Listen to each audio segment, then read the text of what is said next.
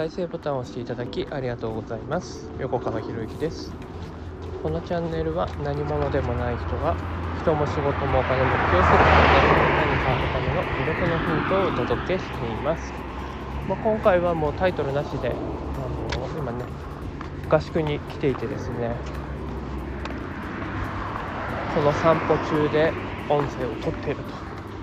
ということですね、まあ、この時間しかね音声撮る時間ないんで、まあ、こういう風な形で、えー録音してるんですけど時間の使い方に関して結構ね相談いただくことが多いんですよ。なんでそれだけの行動量があるんですかって結構聞かれるんですけど僕自身はそんな行動してるつもりないんですよね。例えば毎日クラブハウスやったりとか毎日こうやって音声配信したりとか筆文字アップしたりとか、ねえーいろんなね情報発信してますけれどもじゃあそれにかけてる時間どのくらいなのかって言ったら多分合計して2時間いってないんですよね。2時間いってない。だから細切れの時間をいかに使っていくかということなんですよ。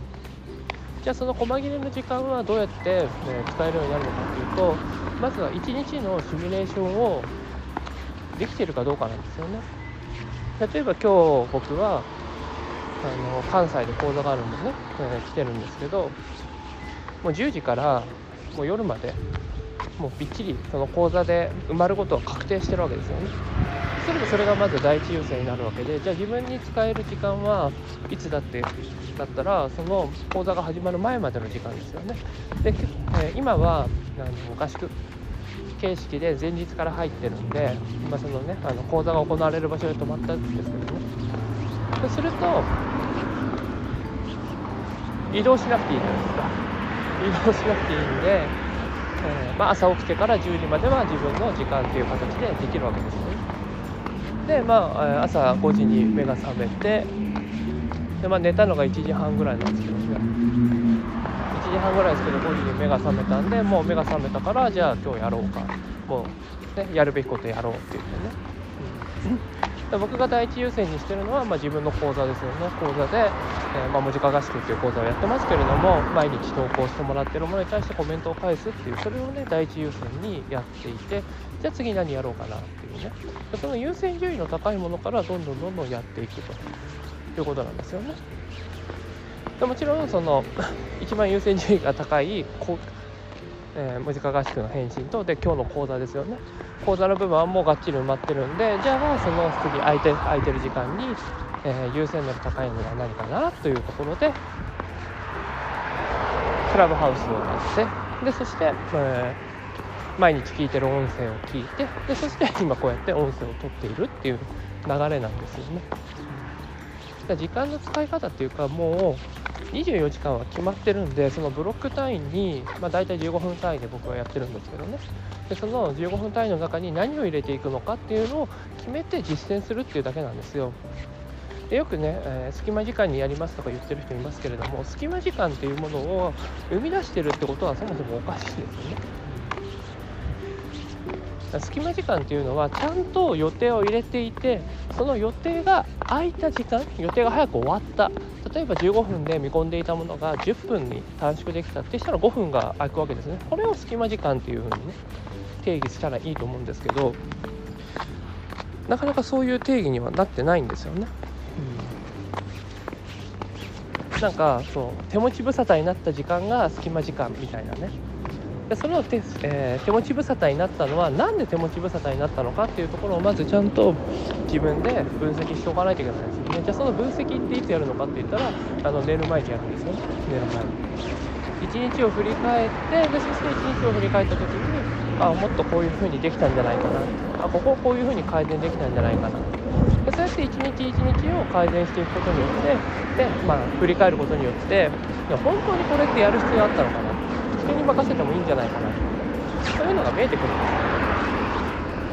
で人に任せるっていうのもやっぱりねなかなかハードル高いんじゃないかと思うんですよねこの音声を聞く人でも人に任せることによって、ね、人にお願いすることによって相手が喜んでくれることだっていっぱいあるんですよ。だって相手がね得意なことだってあるかもしれないじゃないですか。そうか大体相手ができると思わなかったらね相手にお願いすることもないですだから積極的にお願いをしてみるでお願いをして断られるかどうかというのはそれは相手にってなることででもお願いしてるまではこちらができるじゃないです。か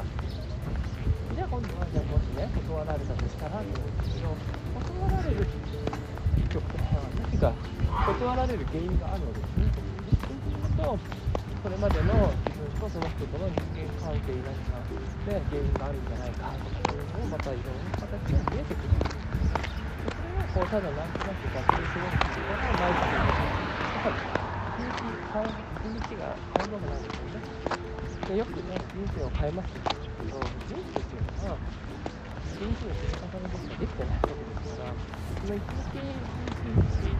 を変えないことには人生が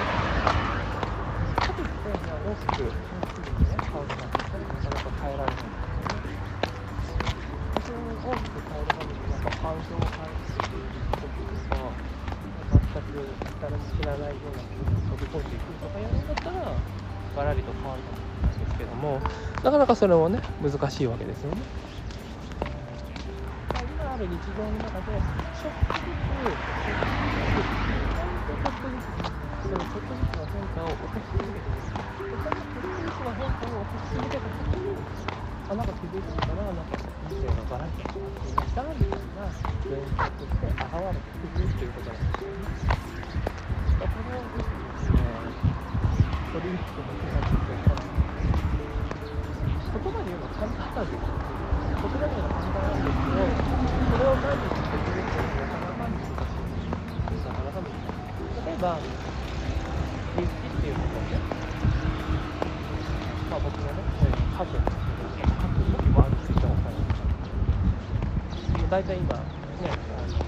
昔書いてたけど、今はこう頭の中で大体整理しちゃってるんで、その頭の中で整理したものの、えー一部分で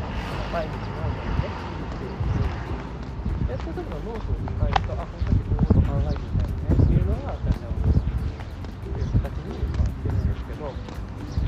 そういう一日を繰り返す時間をどこにね、持ってるのが、時間管理、時間の伝え方をうまくする、まあ、秘訣じゃないかな。まずは、全部してる全部して、1回合体全部まずしていって、それだけを入れていくみたいなスキルですけども、あのね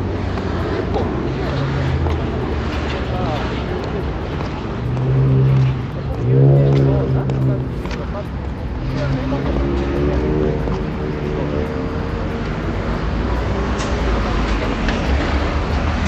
申し訳ないですけど。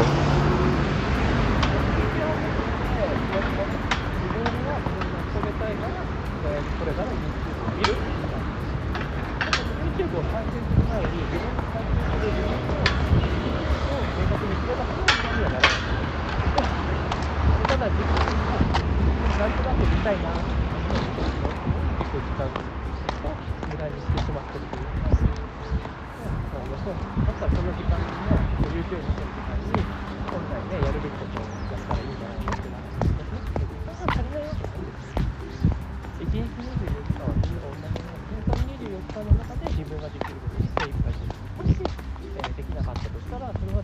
できなかったとして認めて、認めて、でもできたよね。できなかった。できなかったの前に、やったかやらなかったの前に、できできたかできなかったかの前に、やったかやらなかったかっていうのはちゃんとしてできる。やってもないのにできなかったっていうのはありえない。できないっていうのは、やった上で話すんですね。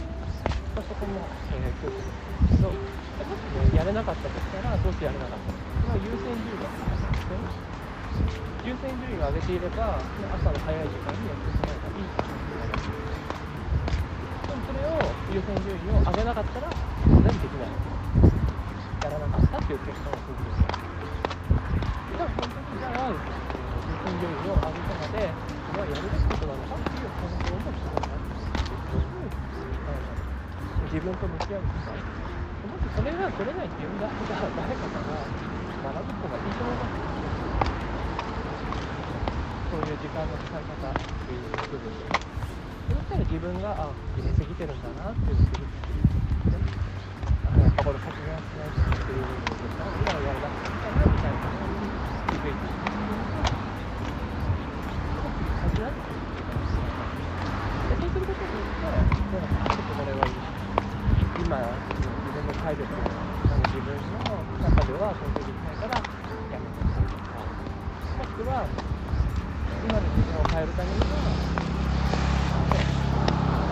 今までやってる行動だと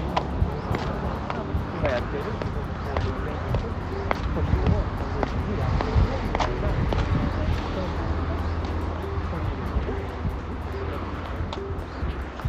ということで、まあ、ちょっとね10分ぐらい話してきましたけれど。も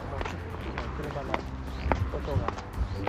結構入ってるかもしれないんですけれども、まあ、ぜひ時間管理の参考としてはい、今回の以上になります。